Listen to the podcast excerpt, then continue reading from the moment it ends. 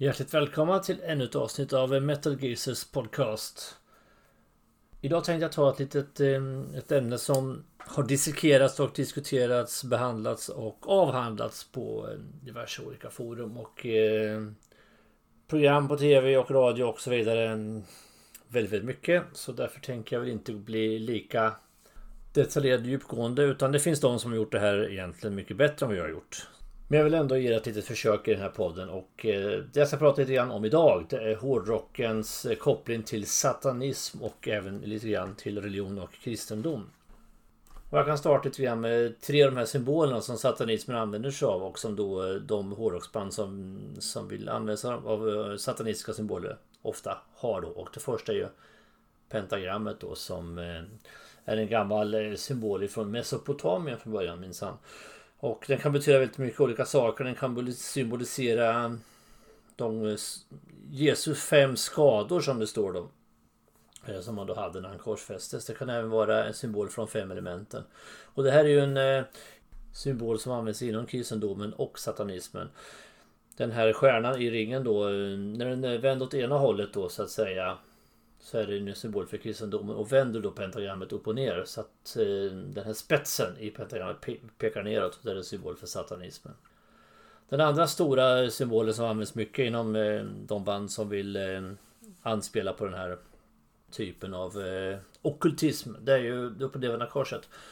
Och det är lite också signifikativt för det här att det är också en symbol för kristendom och satanism på samma gång. För från början kommer det ifrån eh, när man korsfäste eh, Petrus, en av de tolv lärjungarna enligt sägnen. Han eh, begärde att få bli korsfäst upp och ner för att han var inte värdig att korsfästas på samma sätt som Jesus då. Och sen har satanismen då tagit över det här korset i och med att symboliken är ganska stark liksom ett kors upp och ner. Givetvis. Och den tredje då geten som är lite märkligt kan man tycka var, var den kommer ifrån. Eh, jag ska försöka inte bli alltför eh, invecklad i det här. Det är en symbol från början då som används av eh, tidiga okultister då och eh, tempelriddarorder bland annat. Jag vet inte varför de har haft det men det hör egentligen inte så, så mycket hit. Vi ska inte prata om det allt för mycket då. Men i alla fall så är det så att geten som, som sådan är ett väldigt egensinnigt djur och väldigt svårt att styra och bemästra rent generellt jämfört med exempelvis fåret då. Som ju är en mycket, mycket mer kristen eh, symbol i, i, i djurvärlden då. Och dessutom är det ganska blasfemiskt också har jag förstått. Eh, på olika vis i, i sättet som det beter sig i, i olika sammanhang. Så det har i alla fall tagits över då av eh, satanismen också då. Och används dock. Och symbolen som sådan heter egentligen Baphomet. Sen har ju djävulen då som ni, som ni känner till förstås både horn och klöver och sånt precis som geten har också. Jag tror inte jag ska gå in så mycket mer på det för att jag känner att det, det blir lite onödigt invecklat och detaljerat. Så vi går direkt kanske mera in på, på musiken då och eh, vi kan säga så här till att börja med att det finns en väldigt, väldigt tunn linje då mellan skräckrock och eh, satanismen så att säga i, inom hårdrocken. Det finns ju som tur är tycker jag väldigt, väldigt få band som är eh, uttalat satanistiska på riktigt då. Så är det ju. Väldigt mycket anspelar man ju faktiskt på på eh, symbolerna och eh, den här imagen då så att säga. Man livnär sig mycket på den. Den skapar rubriker, den ger liksom mer smak och den säljer inte minst väldigt mycket skivor då.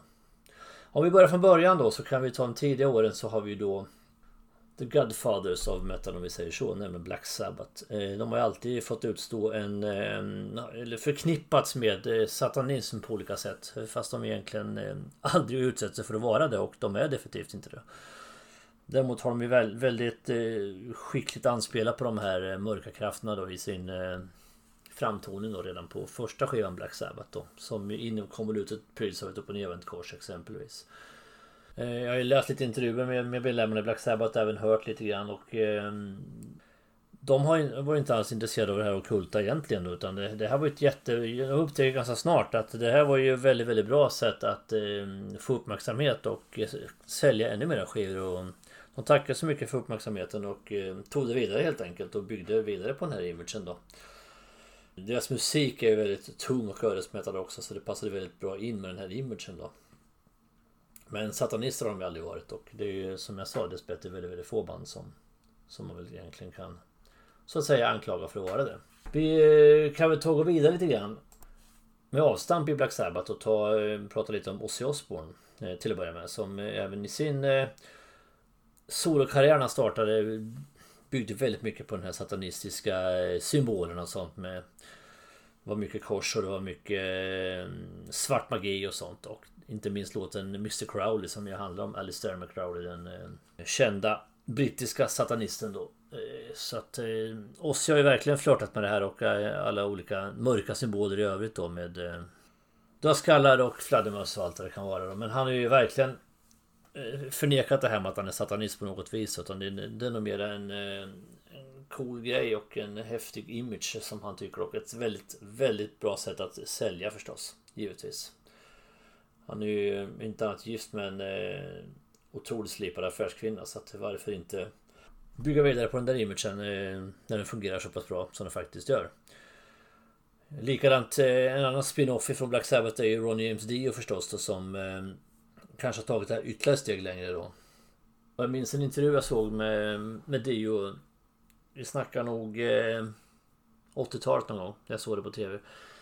Där han pratar mycket om det här med, eh, med andar och sånt. Och för det första så var det ju Ron James Dio som, eh, det har jag pratat om tidigare och det känner du till, som införde djävulstecknet då i hårdrocksvärlden då. Och det tog han med sig från sin sicilianska mormor då som använde det för att eh, driva bort onda andar då. Så att där finns det ju någon koppling ändå och eh, Dio själv har ju sagt i den här intervjun som jag återkommer till nu då att eh, han tror ju inte på på eh, djävulen på det sättet och på svart magi på det, på det viset. Men däremot så sa han då väldigt allvarligt i den här intervjun att jag tror däremot på vit magi och jag tror inte att man ska eller man ska inte bråka med, med andarna för att eh, de man ska hålla sig väl med annars kan det gå riktigt, riktigt illa. Så att han hade ju någon form av eh, eh idéer om det här och eh, bland annat eh, nämnde han i den här intervjun då att när de spelade in Long Live Rock'n'Roll plattan då Rainbow 1978. Så hade de stora problem för de var på ett, eh, ett slott och spelade in det här och eh, varje morgon när de kom ner till studion igen så var det mastertaperna som de har spelat in grejerna på dagen innan var liksom raderade och det hände massa konstiga andra saker i det här slottet då så att eh, Då hade Ronny James Dio och Richard Blackmore en seans där de liksom drev ut de här andarna för att kunna spela in sin skiva då. Och därför står det på baksidan på Long Rock Roll skivan Eh, Eh, i den här crediten man tackar då så står det No thanks to Bal. Bal är alltså ett, ett namn för, för djävulen då. Så det här är lite... Ronny James Dio eh, är någonstans mitt emellan på något vis. Han är absolut inte satanist i den bemärkelsen på det här. Eh, men någon form av andevärld levde han ju uppenbarligen efter den devisen att den finns. Så det har man något mellanting förstås då och Även i hans lyrik då och hans eh, skivomslag och sånt så ser man ju det här linjer igenom då. Men han gör det ändå väldigt stilfullt tycker jag på, på något sätt i alla fall då. Som jag sa förut så är det här med symboliken väldigt, väldigt eh, tydlig i när, det, när vi pratar om de mörka krafterna och hur man ska få fram de här olika symbolerna. Det är väldigt, väldigt många band som, som använder sig av det utan att egentligen eh, ha en djupare mening med det eller helt enkelt för att kränga skivor. Vi kan ta eh, en annan artist som jag Eh, har läst mycket om på sett intervjuer med. Det är ju King Diamond då, eller Merciful Fate som bandet hette först då. Även han liksom, han skrattade egentligen och påstod att han skulle vara någon form av satanistik. Det rykten om allt möjligt med, kring honom då. Att han sov i, i likkistor och allt möjligt. Och eh, han sa tack, tack bara för att ni, ni ger mig liksom rubriker i tidningarna desto mer säljer liksom. Så är det ju. Och det här går igenom väldigt, väldigt mycket hos många band. Om vi går tillbaka några år och tar eh, New Wave och British Heavy Metal så fanns det ett barband även där som som drev det här eh, ganska stort. Eh, Angel Witch var ett sånt band som hade en okult image liksom utan att på något sätt vara ett sånt band. Likadant eh, Demon då som skrämde livet ur folk nästan med sina första skivomslag som de hade då med det här Första plattan Night of the Demon, det här korset som ligger på en, på en gräsplan så kommer det två händer under jorden och sliter isär det här korset då, så att det kommer upp allt möjligt gegg och äckel ur det här. Och likadant andra skivan då, The Unexpected Guest som eh, anspelar väldigt mycket på, på, på andar och onda krafter då. Men eh, likadant där då så eh, när man fördjupar sig lite i det här så inser man att Demon eh, drev ju det här som en show och ett sätt att liksom eh, bli känd och skapa rubriker. Då. De gjorde väldigt bra musik. Men de kryddade det med det här imagen för att liksom sticka ut på något sätt. Och lyckas ju väldigt bra med det. Så att eh, så, så kan det ju vara. Och så är det mycket. Till och med ett sånt band som som ju faktiskt eh, på något vis har blivit någon form av symbol för black metal. Inte ens de har ju eh, är ju satanister på riktigt och då pratar jag om Venom då det här brittiska bandet. Inte ens de. Eh, trummisen då i, Venom som eh, skapade då den här symbolen på skivomslaget. Den här jätten i pentagrammet då. Han gick under artistnamnet Abaddon. Eh, han, han, sa ju själv att eh, han skapade den här, den här bilden bara för att han, han tyckte helt enkelt att den var den var fräck och den skapade väldigt, väldigt mycket rubriker och eh, det var egentligen ingenting mer än att eh, krydda liksom musiken och budskapen med lite extra extra yttre attribut så att säga. Och man lyckas ju väldigt bra med det egentligen. Man fick ju en väldigt stor, eh, ett stort symbolvärde då som grundare av eh, en hel genre egentligen i och med sin skiva black metal. Eh, man lyckades ju då kompensera sitt något bristfälliga musikaliska kunnande som jag, jag tycker i alla fall. Med att skapa den här hypen runt omkring dem då. Så det, det är bra gjort. Vi pratar om New Wave och British Heavy Metal och till och med de stora, eh, det stora flaggskeppet inom, inom den genren, nämligen Iron Maiden, har ju till och med dem betraktas betraktats som eh, satanister en, en kort stund. Vilket ju är fullständigt uppåt vägarna. Och det är ju då vid deras skiva Number the Beast med den låten då. Lyriken i, i, i texten då och eh, citatet ifrån The Book of Revelations. Och sen kryddat då med en liten jävel på omslaget till skivan Number of the Beast gjorde att de fick någon form av satanstämpel på sig ett tag. Vilket ju inte kan vara mer fel egentligen. Det är ju fullständigt eh, horribelt att säga att Iron Maiden är ett satanistband. Givetvis. Men det var, det var just precis där och då. Det är någonting som sen eh, snabbt försvann. I övrigt kan man ju säga att just det här att det används väldigt mycket symboler då. Eh, väldigt många band har ju de här eh, pentagrammen och eh, olika eh, övriga symboler. Det är klart att det görs ju jäkligt bra liksom på något sätt i image-sammanhang och ha det där. Det, det, det, kan man liksom inte komma ifrån på något vis. Rätt eller fel men det, det skapar ju på något vis en aura runt eh, banden och musiken som de gör då. Det, det är så och det är väl därför man använder det givetvis. Det är nog inte svårare än så egentligen då. Sen eh, finns det ju de mer eller mindre extrema då. Förstås. Som, som tar det, driver det till sin spets givetvis. Och då kommer vi in på Black metal förstås, osökt. Och eh, det har ju funnits en del black metal eh, även i Sverige men kanske framförallt är det Norge som har varit eh, störst i den genren och eh, har drivit alla längst också. Jag ska inte gå in som jag sa för, i början på det här avsnittet att jag, jag kommer inte fördjupa mig jättemycket för det finns otroligt mycket bättre dokumentärer om, om just norsk black metal än vad jag kan sitta här och återge. Men eh, i alla fall så är band som Mayhem och eh, Bursum och sådana var ju faktiskt satanister på, på riktigt. I alla fall eh, var det utgav, utgav de sig för att vara det. Och det resulterade då bland annat i eh, extrema liveshower med eh, getblod på scenen. Och utanför musiken så så började man, var den här kyrkobränningarna. Man brände ner enormt mycket kyrkor. Framförallt i Norge men även en del även i Sverige under den här tiden.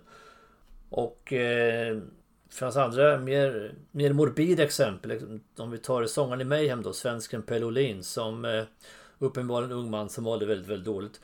Tog livet av sig eh, när han bodde i Norge och eh, var sångare i, i Mayhem sköt sig då i huvudet med, en, med ett gevär och eh, sen kommer en annan medlem i Mayhem. Nämligen gitarristen Euronymous kommer dit och hittar den här kroppen. Han har dessutom skurit upp sina handleder och skjutit sig i pannan med ett avsågat hagelgevär. Och skrivit ett självmordsbrev. Euronymous då som påträffade honom eh, åker tillbaks till närmsta bensinmack, köper en engångskamera åker tillbaks och tar fotografier på kroppen. Och det finns på, tyvärr fortfarande bilder på nätet som, som cirkulerar på det här. Och sen ringer han till polisen. Då. Och eh, dessutom in, samlar han ihop eh, fragment ifrån kraniet då. Som han eh, sen eh, bland annat bevarar då i en skivbutik de har i Oslo. Så heter det Helvete. Inom, I en glasmonter då. Och sen skickar han dessutom bitar av kraniet till eh, till olika black metal-kollegor som han anser vara värdiga då. Så det är otroligt snurrigt och väldigt, väldigt obehagligt. Geronimus själv mördades 1993 av Varg Vikenäs då som var medlem i bandet Bursum. Men alltså här liksom, som ni hörs, det här är väldigt extremt. De, någonstans är musiken är passé här någonstans på något vis. Eh, man, det är ju helt andra saker som händer och det är otroligt obehagligt och därför tänker jag inte prata så mycket mer om det utan jag tror jag släpper det här. Jag, jag nöjer mig med att säga att eh, norsk black, black, metal där någonstans har väl kanske några av de äkta satanismerna i, i satanisterna i, i, i hårdrocksvärlden då. Och ett annat exempel jag ska ta innan jag släpper det, det är eh, den polska eh, gruppen Behemoth. Vars sångare Nergal eh, har erkänt sig till satanismen. Så att eh, det finns ju några sådana här exempel. Som eh, löper hela linan ut så att säga. Men vi släpper den. Vi går tillbaka lite grann. Jag pratade i början lite grann om det här med chockrock. Alltså skräckrock kontra ja, det som jag nyss var inne på. Lite äldre band som eh, Alice Cooper och Kiss har ju till och med de blivit anklagade för att vara satanister då. Ehm, Alice Cooper var ju egentligen Han drev ju mm, sina scenshower till, till sin spets lite grann med giljotineringar och eh, sådana saker. Men eh, retrospektivt när man tittar det, det är ju bara en eh, väldigt underhållande teaterföreställning egentligen med ganska mycket. Det är mer skräck än vad det är någon form av satanism överhuvudtaget. Och i Kiss då så var det till stor del Gene Simmons utstrålning som demon som gjorde att de fick eh, det här med eh, satanismen omkring sig. Och här har vi då en koppling till det här Parents Music Resource Center PMRC som jag pratade om i, i tidigare poddavsnitt. Den här eh, kommittén som egentligen man kan kalla det för som grundades 1985 då av eh, ett antal kvinnor då som eh, var gifta med senatorer i amerikanska senaten då. Bland annat Tipper Gore som var gift med Al Gore. Eh, de eh, förstås, jag tänker på de förfasades ju väldigt, väldigt mycket av, av, av annan musik som jag pratade om. Twisted Sister, ACDC, Def Leppard, allt det här med otäcka texter och sånt. Och det har ju alltid funnits den här skräcken då för eh, kan våra ungdomar lyssna på det här? Men det här började redan med Elvis Presley på 50-talet som många tyckte uppträdde upp sent på scen och sådär. Och Beatles hade för långt hår och allt det här fortsatte. Och um, det här har ju eskalerat så skräcken har ju alltid funnits då. För, um, för det som verkar lite farligt och lite otäckt. Och därför kan till och med så pass eh, i backspegeln i alla fall snälla artister som Alice Cooper och Kiss hamna under luppen då för sånt här. Känns ju ganska bisarrt tycker jag personligen. En annan sak som faktiskt är lite så rolig är de här bakvända meddelandena på skivorna som man pratade mycket om att eh, många hårdrocksband eh, anklagades för att ha bak, eh, alltså meddelanden gömda på, i låtarna bak och fram. Så att om man stannade i vinylskivan som det handlade om då så snurrade man den baklänges så kunde man höra meddelanden. Det var många band som fick eh, Led Zeppelin och Judas Priest. Det var många band som blev anklagade för just det här. Och eh, jag pratade om Venom förut och eh, en intervju som jag såg med eh, Abaddon, trummisen då, som ju stod bakom mycket av den här symboliken som Venom hade. Så eh, sa ju han liksom när de varit anklagade för att ha bak och framvända meddelanden på sina skivor då så att det stämmer ju inte alls. Vi har ju allt på våra omslag liksom. Det är bara att läsa till. Det står ju eh, Welcome to Hell på min skiva liksom. Och In League with Satan har en låt som heter. Och det, det heter likadant baklänges som framlänges. Ja, vi har inget på den liksom. Men det här ryktena gick hela tiden. Och faktiskt lite komiskt för. Ett av de få band som jag faktiskt vet har haft ett sånt bakvänt meddelande. Det är Pink Floyd. Har ingenting i övrigt med det här temat på det här poddavsnittet att göra. Men Pink Floyd på plattan The Wall i låten Empty Spaces. Så, så dyker det faktiskt upp ett bakåt framåt meddelande. Jag, jag själv roat mig med att en gång, eh, jätteroligt, roat mig med att eh, snurra skivan åt fel håll för att lyssna då. Och eh, plötsligt eh, efter 1.13 in i låten Empty Spaces då på, på The Wall så eh, dyker Roddy Waters, sångarens röst upp plötsligt och säger Hello Hunters, congratulations, you have just discovered the secret message. Please send your answer to Old Pink, Care of the Funny Farm, Chalfont. Sen bryts det av i plötsligt så dyker Pink Floyds producent upp i bakgrunden och ropar Roger, Caroline is on the phone. Och så säger Roger okej okay, och så bryts det. Så att, eh, och det här Old Pink då det skulle då hem, härleda till eh, Syd Barrett då som eh, satt på eh, mentalsjukhus efter att ha blivit eh, psykiskt sjuk. Ja, på grund av eh, framförallt eh, allt för frikostigt intag av LSD. I alla fall. Det är nog det enda bakom fram eh, meddelandet som jag känner till på skiva i alla fall. Det kanske finns fler. Men eh, det är det jag känner till nu det, det är ändå lite komiskt för att här driver då eh, Pink Floyd med att folk letar upp och sen säger ja grattis, ni har hittat meddelandet liksom. Snyggt jobbat. Lite kul. I alla fall så. Vi ska gå vidare här och jag ska ta ett av de senaste exemplen på band som framgångsrikt lyckas att eh, integrera imagen med satanism och kultism i, i hårdrocken då. Det är ju givetvis svenska Ghost. De har drivit det här till sin spets och gjort det formidabelt. De har lyckats väldigt, väldigt bra. De är absolut inte Tobias Forge då som ju är Ghost. Han är ju absolut inte satanist utan eh, snarare så att han inser ju mm, marknadsvärdet i det här och har ju skapat en väldigt intelligent eh, formel av eh, kombinationen då av trallvänlig, väldigt tillrättalagd eh, metal som det faktiskt är. Med den här imagen då kring eh, okultismen då och väldigt, väldigt okulta och eh, satanistiska texter.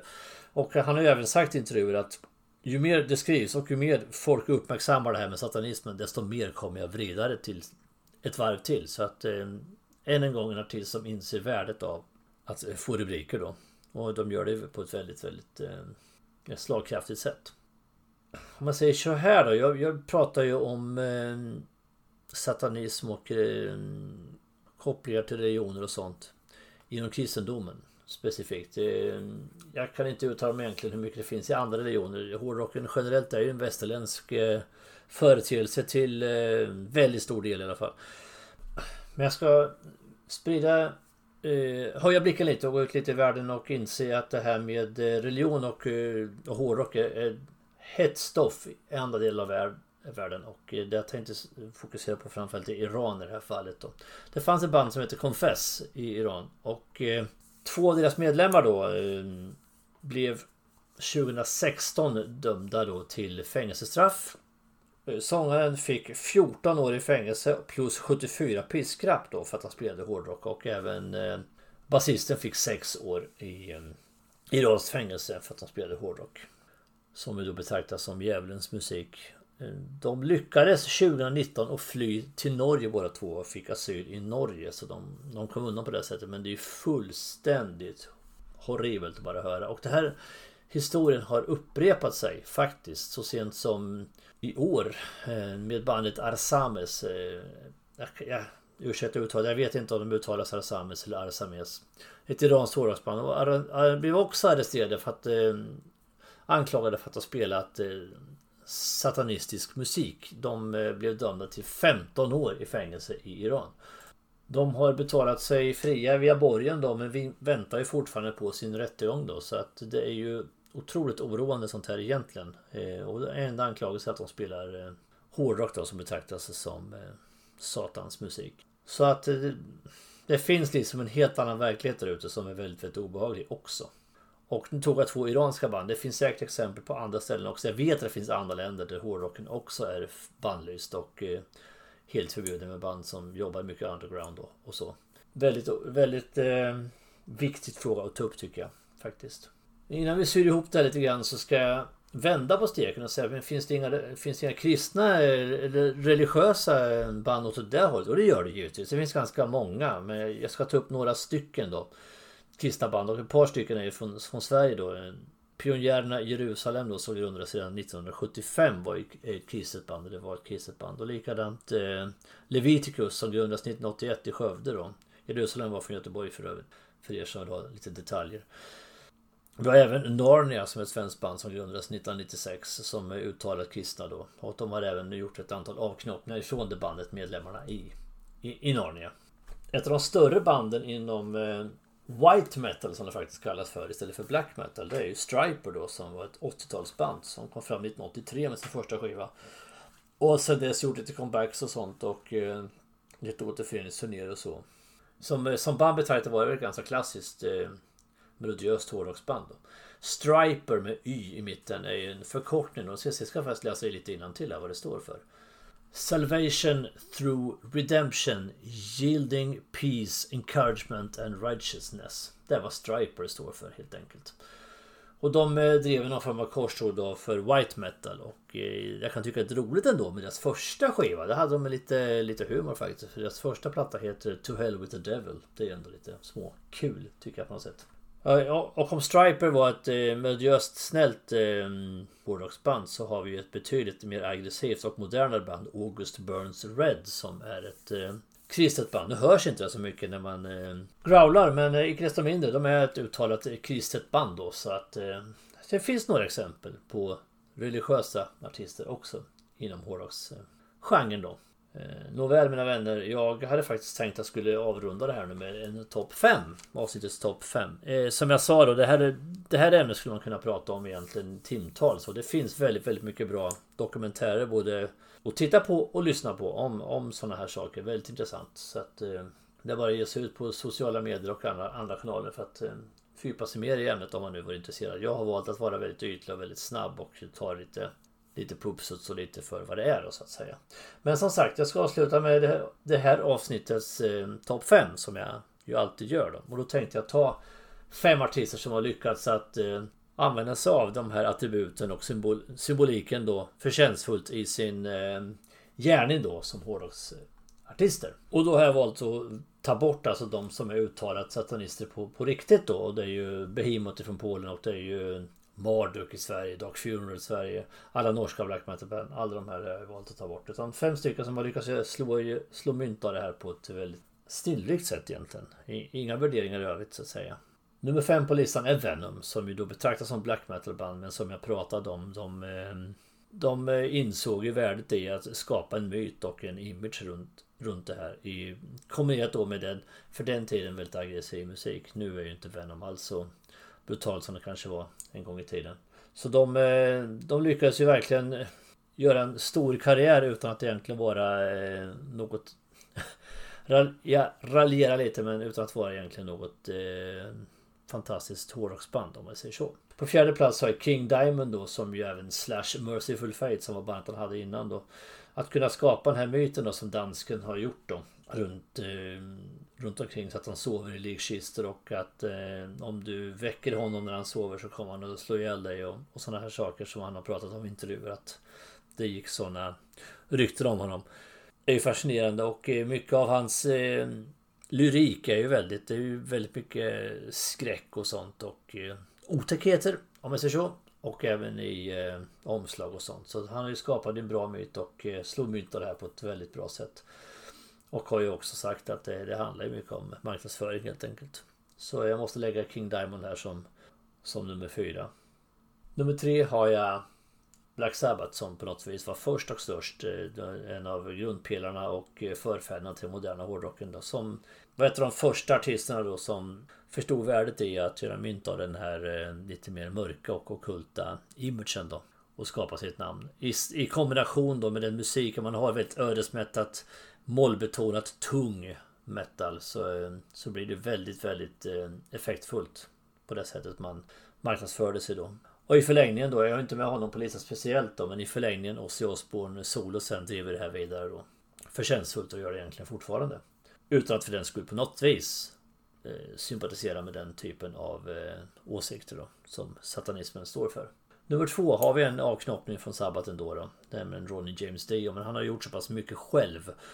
Eh, och varit med i andra band, både Rainbow och eh, Sabbath och sen solo. Därför får han en egen position här och han har ju ändå på något sätt eh, en viss koppling till andevärlden enligt honom själv då. Så att eh, på det sättet var han ju ganska true. Så och eh, hela hans lyrik eh, Det är mycket fantasy, det är mycket mörkt, det är mycket andar, det är mycket sånt i hans lyrik och i hans omslag och på skivor och så. Och inte minst om man är den personen som har fått fram djävulstecknet inom hårdrocken så måste man ju finnas med på en sån här lista. Men han blir ändå inte nummer ett för att eh, där lägger jag faktiskt ett av de eh, nyare banden inom hårdrocken och eh, ett svenskt sådant, nämligen Ghost. De har ju verkligen lyckats slå mitt i prick med sin image. Eh, det här egentligen geniala draget av att ha som de hade när de kom, in, kom först då med en, en påve då som sångare som bedriver då ett eh, satanistiskt budskap. Det är fullständigt briljant egentligen att få fram det. Och, då, och sen den här kombinationen med, med den musiken som Ghost spelar. Det är väldigt melodiöst. Eh, ganska snällt. I början var de ganska lika, eh, på första plattan ganska likt Black Sabbath, lite, lite mjukare version av Black Sabbath. Men de har ju blivit mer och mer slipade i kanterna och fått lite rundare hörn om man säger så i musiken då. Mjukare hörn.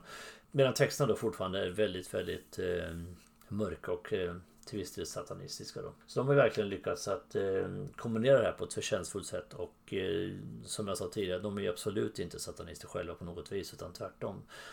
Utan de inser bara, eller Tobias Forge inser verkligen värdet i det här. Att eh, driva det liksom och ju mer, ju mer det snackas desto mer säljer han ju sin musik. Så att eh, svårare än så är det inte. Så därför har de ju en, eh, en plats på som nummer ett på min lista. Och med det så är vi väl i mål med det här avsnittet då. Jag har skubbat lite på ytan. Jag har hoppat lite fram och tillbaks, tagit en del på uppstuds och eh, pratat lite fram och tillbaks i årtal och sånt. Men jag hoppas att jag fick ihop det på ett sätt som har varit underhållande i alla fall. Så eh, med det så tar vi väl och avslutar dagens eh, avsnitt och ser fram emot nästa som jag som vanligt i talande stund inte riktigt vet vad det kommer att handla om. Det får vi se då. Men fram till dess så fortsätter vi att stava med det hårda alfabetet. Tack och hej!